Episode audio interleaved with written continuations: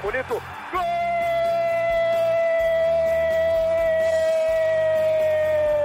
Uma grande jogada de Renato pela direita. Partiu Luan, dominou o lance, é bom, o lance é bom, o lance é bom, o lance é bom. Olha o gol, olha o gol, olha o gol. Golaço do Grêmio. Para Everton, chegou, fez a finta, outra boa jogada, cruzamento. Olha a chance, olha o gol, olha o gol, olha o gol, olha o gol, olha o gol. Gol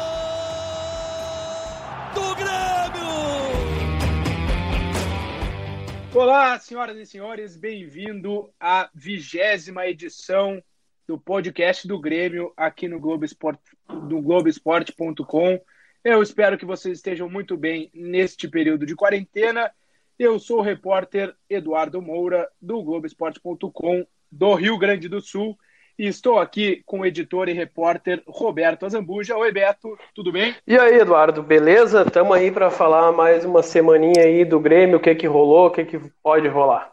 E também com o repórter do Globoesporte.com, Eduardo Deconto, tudo bem? Deconto? Dado, tudo bem? Tranquilo? Saudades de ti, saudades do Roberto Azambuja, mas seguimos aí, né? Muitas saudades do Beto, ah, né? Cara, Tuas, assim, que é feio, é feio. Eu já falei, já falei isso para vocês, mas o pior sentimento é não sentir saudade. Então tá tudo certo, cara. Não faz isso comigo. Nossa senhora. Quem Pablo é Pablo Neruda, Neruda, é isso? Algumas leituras de quarentena. Bem, como todo mundo já sabe, nós estamos uh, nas nossas respectivas casas, né, trabalhando. Uh, hoje, na quinta-feira que a gente está aqui gravando o podcast do Grêmio, faz um mês que estamos uh, de teletrabalho, né, trabalhando de casa para o Globoesporte.com para fazer o conteúdo para todo mundo, mesmo né, sem os jogos e ainda sem uma previsão de retorno. Uh, entrando justamente nessa seara, uh, o Grêmio, nesta semana, confirmou né, que vai dar mais 10 dias de férias após uma reunião de, dos grandes clubes aí do, do Brasil. E o Grêmio se adequou a isso e as férias do elenco vai até, uh, vão até o final de abril. Por isso, que uh, reflexos dá para dizer que isso tem? Acho que na verdade até não, não traz muito, uh, muita diferença né, para o cenário. Aí uh, a partir dessas, dessas decisões estão sendo tomadas. Olha, Dado, eu, o que eu consigo imaginar a partir desses 10 dias a mais de férias, e na verdade nem é uma imaginação, é um questionamento, de o que, que vai acontecer no final do ano. Porque agora os jogadores cumprirão os 30 dias obrigatórios por lei de férias. Uhum. E uh, temos essa ideia que pelo menos até a metade de maio não vai ter jogo ainda, né? Pensando em pré-temporada, pensando em claro. retorno aos treinos de forma gradual. E aí serão só seis meses até dezembro para terminar Gauchão, terminar Libertadores, continuar a Copa do Brasil e iniciar o Brasileirão. Então, assim, ó, ou vai ter que acontecer essa essa essa decisão que a Comissão Nacional de Clubes até já aprovou, que é diminuir o tempo de necessidade de descanso de um jogo para o outro e fazer tudo a rodo, né? E lá no final do ano, provavelmente até o presidente Romildo já já admitiu que está imaginando que vai seguir por janeiro até fevereiro os jogos, mas e aí os jogadores vão querer férias de novo? Vai ter uma, uma readequação em relação a isso? Uh, já isso essa esse, essa ampliação das férias aí gera muito questionamento. É, mais para frente, né? Uh, eu conversei com o Romildo ontem, troquei umas mensagens com ele. Ele disse que, a princípio, né, claro que depende quando tudo voltar, mas a princípio a ideia é que não entre fevereiro com jogos lá em, em 2021.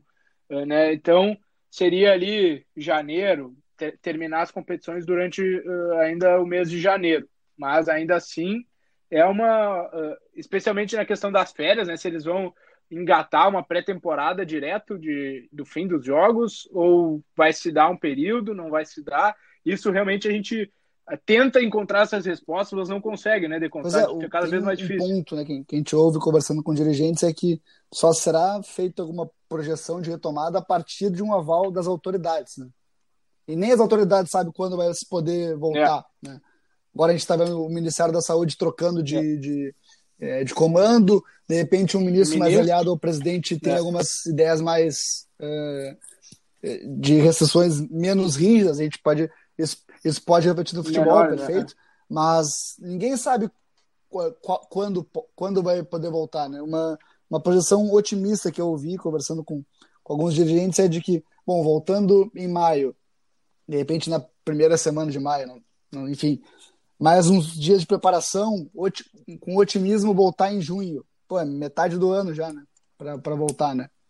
Então, já é metade do ano. Não tem como não é, apertar o calendário. E se aperta o calendário, tem menos descanso, tem menos descanso, cai o nível de futebol, mais lesões. Eu acho que é muito complicado, tu, é muito temerário tu, tu permitir o tempo de descanso menor, sabe? Para o futebol brasileiro, para o produto do futebol brasileiro. E eu tenho, eu, eu tenho um, é, uma suspeita, gente... da, e aí é, um, é, mais um palpite, um achismo do que, que informação, de que a gente não vai ter Libertadores esse ano, sabe? Pensando que tem que cruzar a fronteira, restrições é. de circulação. Acho muito é. difícil, sabe? Muito difícil. É, tem que, tem, teria que ter acesso sabe? a 10 países, né? Liberados, então é, isso realmente é bem difícil. Assim, de não, não adianta o Brasil uh, estar ok, tá, vamos voltar a jogar. E aí tem mais três países que não que não estão nessa nesse cenário, né? Então, realmente não teria que ser uma congruência de todo mundo estar tá bem ao mesmo tempo e é algo que é realmente mais complicado, porque países, por exemplo, como o Equador, vivem uma situação bem de, de crise mais profunda, né? Que, que o Brasil até.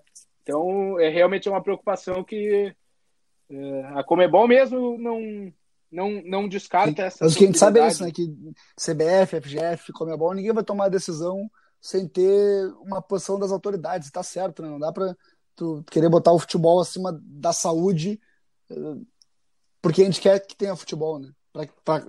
Para encaixar um calendário, né? Não, não é assim que funciona, né? Por isso até que, né, como o que tu citou, a mudança de ministro pode ter um, um impacto grande também no futebol, em todas as áreas, claro, mas também né, no futebol. O final, o final, o final de abril e o início de maio vai ser, eu acho que preponderante para o que vai acontecer no futebol brasileiro, porque a partir de, deste final das férias, a CBF, Federação Gaúcha e a própria Comebol vão ter que se movimentar em algum sentido, porque os clubes vão precisar de respostas também. E eu acredito que ali pelo início de maio já vai se ter uma ideia maior de como está a pandemia na América do Sul, aqui no Brasil, até porque aqui no Brasil uhum. né, não atingimos o pico ainda, né? Apesar de os casos terem crescido uhum. de forma bastante exponencial, hum, é difícil prever quando é que vai chegar um, um limite, né? Um pico. E a questão dos jogos uh, a maioria dos jogos envolve grandes cidades, né? Apesar de fazer no, no uhum. com portões fechados, uh, o que, que vai garantir que o Grêmio vai estar tá, uh, protegido, vamos dizer, se vai jogar lá em Erechim, que vai ter que ficar num hotel e a gente não sabe se os hotéis estão funcionando a pleno também, quais são os cuidados que tem.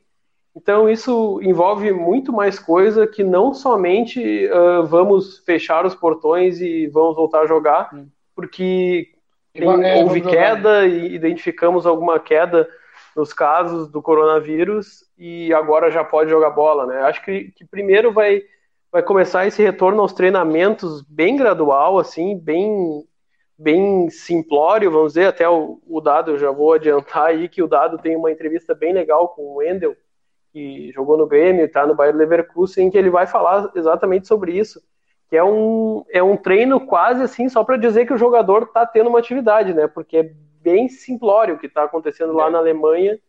E a Alemanha é um país muito mais desenvolvido que o Brasil. E tem outra coisa, Beto, além de, de ficar em hotel, é. tu vai botar todos os jogadores num ônibus. Se um está contaminado, como é que tu faz? É, Ou tu vai pegar um avião, passar por aeroporto é. para ir para uma cidade, sabe? É, é muito complicado. E fora, fora que, desculpa tá, é. me alongar, mas qualquer jogo que, Não, que se faça, é, pegando trans, é, imprensa, equipes, árbitro, transmissão, é, delegados de partida, vai 300 pessoas fácil, assim, fácil, mesmo restringindo. A gente estava falando dos trabalhos na Alemanha, né? O Wendel disse que a gente vai ouvir ele depois, mas que os jogadores lá não foram, não passaram pelos testes do coronavírus, que é uma das coisas que tem se falado aqui no Brasil, né? Para testar todo mundo antes e depois das partidas, o que é uma, uma situação bem, me parece difícil, né? Tem que comprar teste rápido, enfim. Mas lá na Alemanha, isso a gente vai ouvir o Wendel depois, isso não, não aconteceu. Falando em retorno às atividades, o Deconto, eh, se eu não estou enganado, conversou com o Paulo Rabaldo, médico do Grêmio, para eh, falar um pouquinho dos protocolos né, e o que, que o Grêmio está pensando quando eh, for o caso de as atividades retornarem. Inicialmente estão marcadas lá para o início de maio, né, depois das férias. Foi isso, né, Deconto? Como é que, que, que o Rabaldo passou sobre esse retorno às atividades? Isso aí, isso aí, Dado. Conversei com o doutor Paulo Rabaldo, sempre muito solícito, gente boa mesmo, doutor Rabaldo. E quando eu conversei com ele, o Grêmio não havia ainda estendido as férias por mais 10 dias. Né? Isso foi. Quando eu depois, acho que foi na mesma tarde até, houve a reunião uhum. da CNC e o Grêmio, no dia seguinte, acatou o que foi decidido. O doutor me disse na, nada muito diferente do que é o, o protocolo médico, assim, da, de ter muito cuidado com a higienização, pra, pra, com controle mesmo, de testar jogadores que chegam para ver se estão com febre, se tem alguns sintomas, sabe? É um, é um monitoramento que o Grêmio já faz quase diariamente com os jogadores. Tem um histórico dos jogadores desde que começou é, a paralisação, então o Grêmio está monitorando todos os sintomas dos jogadores. Se alguém tiver algum problema, o Grêmio já sabe, já cuida, então está tendo um cuidado muito forte com isso. E a volta dos treinos vai ser em grupos pequenos, grupos reduzidos, sem contato físico e inicialmente só trabalhos físico, sem até contato com a bola. Então é bem o que o Roberto falou, é, é para o cara fazer minimamente é, um trabalho físico é, inserido no grupo, assim, né, para tentar atenuar as perdas. Não vai ser um trabalho é, intenso como, como se espera numa, até numa pré-temporada, assim, né? Então tem, tem, tá, tá tendo, tá, tudo está sendo tratado com muito cuidado para primeiro grupos pequenos, higienização, é, ter cuidado até com chimarrão para não dividir, o Grêmio já adota desde a, daquela crise de cachumba, porque surto de cachumba, é, garrafas de isotônicos e de água separados, um para cada jogador, para evitar o contágio. E o Grêmio está tentando testes no mercado para testar o, ele o elenco para o coronavírus. Só que a gente sabe, né, que o Brasil, em si, o sistema de saúde do Brasil já tem dificuldade de conseguir testes é, em uma escala aceitável. Imagina para um clube de futebol, né? Testes assim é, confiáveis. É verdade, claro que. Estamos dizendo que é só o Grêmio, né? Imagina se vai todo mundo voltar a jogar, olha quanto de teste é. que não vai ter que ter disponível e, e a população onde é que fica, né? Quem não joga bola, todo mundo que tem sim, pessoal sim, do comércio, sim, pessoal que está precisando, né? De, que pode estar exatamente muito mais que o jogador de futebol. E, e outra né? coisa, essa questão de testar antes, Vamos combinar. testar antes do jogo, imagina, Grenal, tá? É, Libertadores, a gente vai lá e testa, o Everton tá com febre, tá fora do jogo. Não tem como, né? Não tem como. Não é um negócio né, que é aceitável, assim, não tem como fazer isso. Né? Sim, aí gera um, um desequilíbrio Sabe? técnico, né? Gera um, pelo menos uma coisa para se chiar, claro. Ou imagina, chega na hora de jogar, tá todo mundo do time sem, sem condição, o time toma um WO. Sabe? Não tem como, né? É muito difícil, né? Vai remarcar, um calendário já não tem data, sabe? É, é muito utópico. Né? Outra informação dessa semana é que o Grêmio divulgou seu balanço das contas de 2019 e fechou o, o exercício 2019 com um total de receitas de 420 milhões, foi 16,9% superior em relação a 2018 e uma receita também recorde do Grêmio aí que vem fechando todos os anos com superávit e fechou é, é o quarto ano seguido, né? Superávit de 22 milhões né, na conta. Um dinheiro que agora, né, eh, provavelmente está escasso, porque as receitas estão, eh, enfim, comprometidas com essa parada do futebol, mas o resultado de 2019 bom aí e que eh, serão apreciados, né, as contas vão ser apreciadas pelos conselheiros do Grêmio de maneira virtual, via aplicativo, na próxima segunda-feira, né, abre a, a votação. A semana passada, todos os conselheiros tiveram acesso aos documentos e pareceres né, puderam ler tudo, acompanhar e enviar perguntas. Essas perguntas foram repassadas para o Conselho de, Administração para serem respondidas pela diretoria. E aí depois, né, depois desse processo, que será uh, na segunda-feira, dia 20 de abril, a votação aos conselheiros é uma votação simples, né? Você aprova as contas do Grêmio, aí o conselheiro vai lá, vota sim ou não, para, enfim, né, apreciar aí o, o exercício contábil de 2019 do Grêmio. É, é uma votação inédita também, porque usam app, é a primeira vez que usa o aplicativo para a votação do conselho, e está sendo tratado também como um marco aí para as reuniões do Conselho Deliberativo do Grêmio. É, é legal ver que o clube. Uh, uma... Não sei se é legal ver que o clube encontra formas de manter minimamente as atividades em dia, mesmo que não seja de futebol, para seguir tocando o barco, né? Seguir tocando a roda. Legal de, de ver isso aí. Só queria uh, uh, falar sobre o, as contas do Grêmio. Uh, chamou atenção o superávit de 22 milhões, que é praticamente o valor que o Grêmio prevê que vai perder com, esse, com essa paralisação do Isso. futebol, né, Eduardo Moura? Exatamente, por hora, né? Então, essa é a análise. É, como é que eu vou dizer? Numa análise bem fria, bem fria mesmo, esse dinheiro que sobrou vai ser usado para isso e o Grêmio sai no 0 a 0 é. basicamente. É claro que não é isso, né? Tem dívidas, tem muita coisa para pagar, para acertar, mas, assim, dá para pensar de uma forma mais uh, otimista vamos dizer assim, sobre o, o futuro da, das contas do Grêmio até o final de 2020. E outra coisa, esses 22 milhões são praticamente, claro que eles não entraram à vista, né? Mas são praticamente o valor da, da negociação do Luan com o Corinthians. Eu ia dizer isso, da, né? da... O Grêmio vendeu o Luan. Eu ia dizer isso, tu me sacaneou.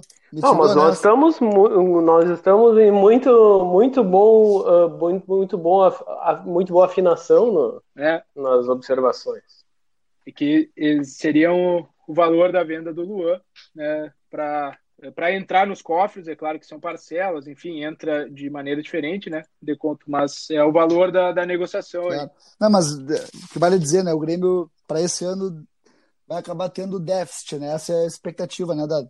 É, até agora, né, no plano de contingência feito ali pelo CEO, a projeção é essa, embora né, ele diga ali que é muito cedo ainda para interpretar como o mercado vai uh, reagir a, a, tudo, a toda essa pandemia e tudo que está acontecendo.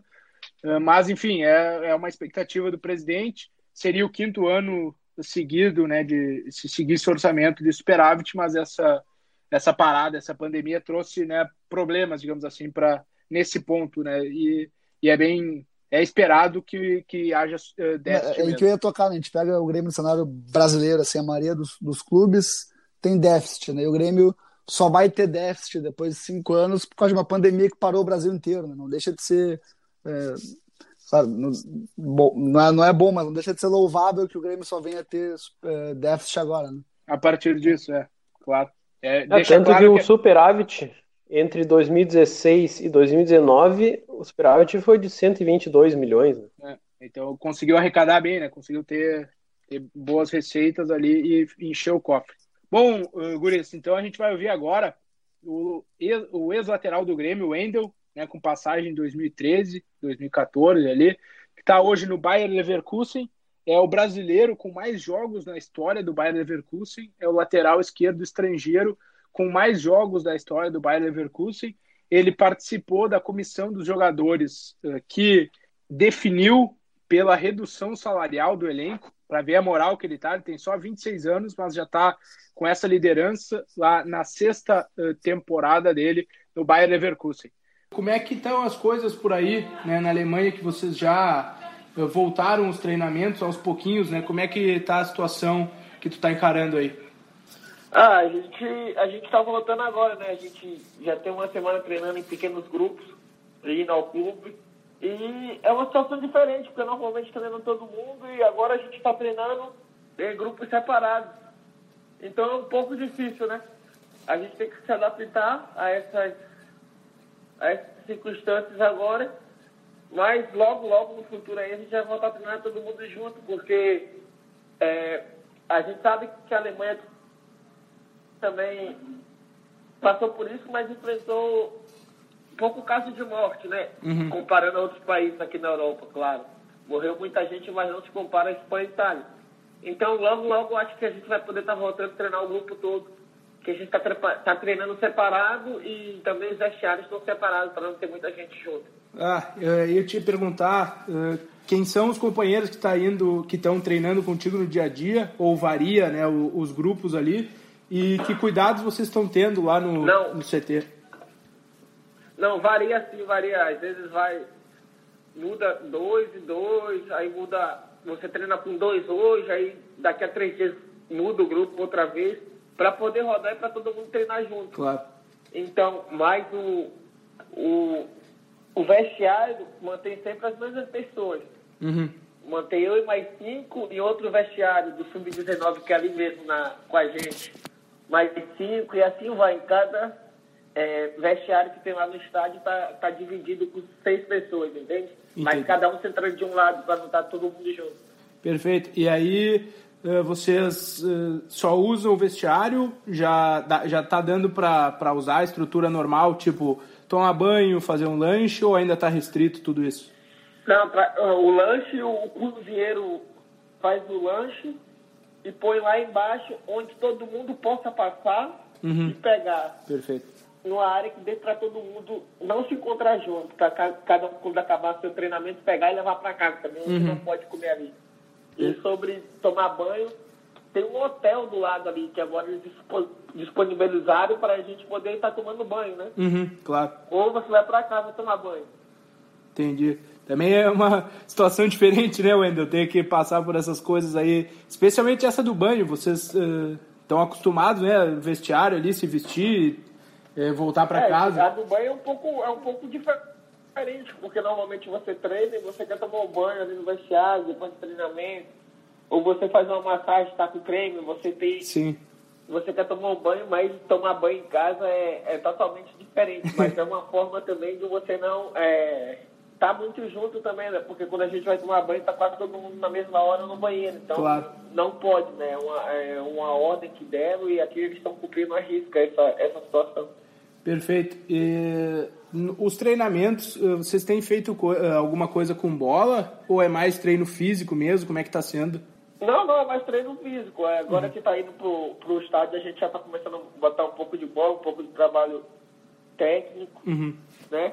Ali curtiu mesmo, mas nada que, que venha a ser como era antes da parada. Então a gente tem que ir se adaptando aos poucos, fazendo bastante treinamento de, de força, de, de, de, de academia também, de estabilização, para poder estar. Tá, é, preparado para quando voltar, porque na verdade já tem quase três semanas ou mais de três Sim. semanas que parou, né? Sim.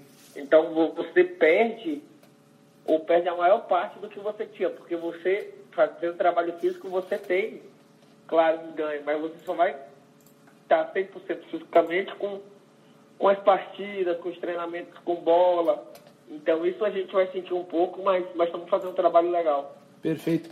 E você falou aí quando voltar, né? O papo aí é de voltar no início de maio, é isso mesmo? Como é que tá essa situação aí? A gente escutou, vai ter uma reunião ainda na Bundesliga sobre, sobre realmente qual vai ser a data. Uhum. Então, é previsto voltar de dois renoves, assim a gente escutou aqui. Sim, perfeito. Mas a gente sabe que se voltar só a Bundesliga, vai ficar um pouco complicado para os clubes da Espanha e da Itália, porque eles têm clubes na, na, nas competições europeias. Então vai uhum. desequilibrar um pouco. Isso é meu ver, no meu claro. ver. Acho que, uhum. que acho que tem, vai começar tudo junto. Acho que os times da Itália e da Espanha não votaram ainda, mas a gente tem um, um, uma oportunidade pelo país estar enfrentando uma condição melhor do que os outros três países aqui na Europa, a França, a Espanha e a Itália, de voltar mais rápido. Uhum. Mas aí vai desequilibrar porque é dos campeonatos europeus, né? Sim, claro. Wendel, o uh, que, que dá para dizer aos 26 anos, né? Tem muita carreira pela frente ainda.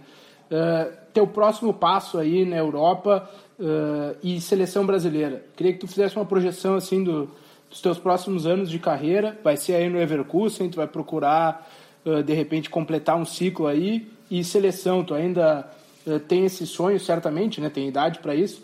Uh, como é que tu vê assim a, a, as possibilidades na, na amarelinha?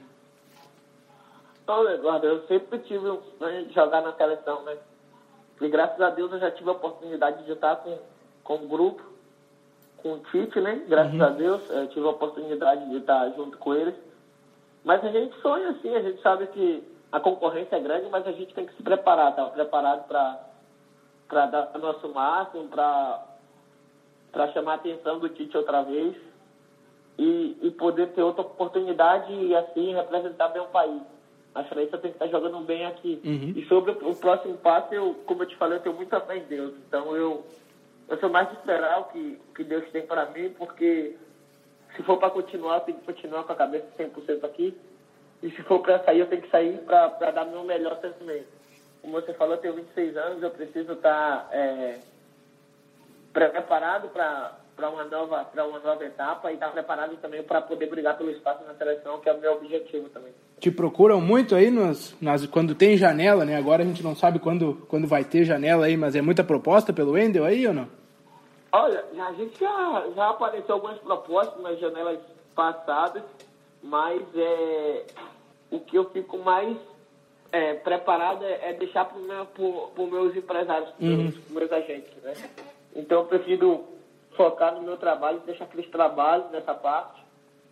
Mas na janela sempre aparece alguma coisa. Espero que se aparecer dessa vez agora eu esteja preparado. A gente não sabe quando vai abrir a janela, uhum. se vai ter janela. Mas a gente tem que estar preparado que se aparecer alguma coisa para a gente chegar preparado e dar nosso melhor, onde quer que seja, aqui ou em outro clube. Ô Wendel, aqui né, eu estou em Porto Alegre, aqui em Porto Alegre você sabe que você tem um carinho muito grande do lado azul né, da cidade, pela sua passagem no Grêmio esse carinho eh, tem chegado para ti pelas redes sociais, né? Porque o pessoal no Instagram ali tá sempre comentando. Como é que tu tem recebido ou recebe muito ainda comentário de, de gremistas uh, e pedidos para voltar? Enfim, como é que tu, tu, tu recebe isso, mesmo que tenha sido uma passagem até não tão duradoura aqui, né? Chegou e rapidamente se destacou e foi vendido. Mas como é que tu enxerga tudo isso?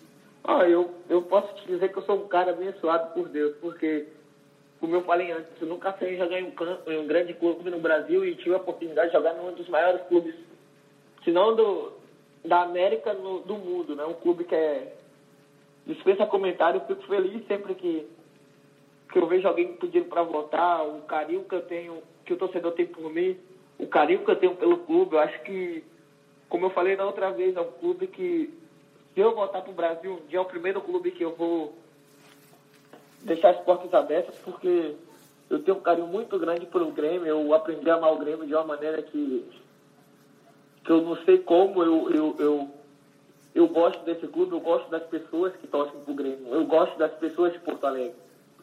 É, eu venho do Nordeste, a gente tem um Sim. pouco de dificuldade nordestino com os pessoais do, do Sul, né? Mas como, eu, como o pessoal do Sul me recebeu aí, eu nunca achei diferente. Eu acho que as pessoas inventam muita coisa sobre o pessoal do, do sul e, da, e do sudeste, né? Uhum. Então eu, eu sou um cara que fui abençoado, joguei num grande clube no Brasil, um clube que eu tenho um carinho muito grande, que eu admiro e acompanho. Às vezes aqui eu chego do jogo, tipo, já de sábado, do domingo, o jogo aqui passa tá 5 horas a mais. Uhum. Quando o jogo do não, o jogo do Grêmio às vezes na Libertadores, por exemplo, quarta, quinta-feira, é 9 horas da noite, se eu chegar de um jogo, eu vou assistir, fico até 3, 4 horas da manhã acordado. Porque é um clube que eu aprendi a mais torço de verdade. Eu acho que o clube e a torcida me, me fizeram é, gostar tanto do clube que eu até hoje eu acompanho, até hoje eu, eu procuro saber tudo do Grêmio, porque é um clube que, que abriu as portas para mim, que, que me fez ser hoje um jogador, acho que bem conhecido no cenário mundial, então eu, eu fico feliz de ter participado e de ter um dia vestido a camisa do Grêmio. Eu espero que eu volte lá e, e possa no, novamente é, um dia vestir a camisa e, e dar alegria aos torcedores, que é o que eles mais merecem. Pegando esse gancho, acabou de falar do retorno aí, Wendel, vai, pode demorar um pouquinho, mas acho que vai acontecer, né? No futuro. Dá pra, dá pra fazer aí eu falar pro ah, torcedor eu... do Grêmio eu acho que vai demorar um pouco, como você falou, mas eu espero que um dia a gente possa se reencontrar outra vez, porque você não sabe a, a satisfação que é jogar e vestir a camisa do Grêmio, de poder sentir a energia do torcedor, de poder assistir a energia do, do lado azul, que é, é incrível. Você não tem o, a, a, como medir a, a, alegria de você estar na arena e fazer um jogo, ou de estar chegando ao estádio. De, é diferente uhum. da É diferente de qualquer coisa aí, como, como as pessoas de algum, em alguns times falam que é diferente jogar em outros clubes no Brasil, para mim, como eu tive a oportunidade de jogar no grande clube, eu, eu sou louco pelo time do Grêmio, eu sou louco de, pela torcida e, e pela, pela cidade também. Aí então, ouvimos o Wendel, prometeu voltar para o Grêmio aí no futuro. Ele disse que vai demorar um pouquinho, mas prometeu voltar. Então, torcedor do Grêmio pode cobrar aí do Wendel uh, o retorno no futuro.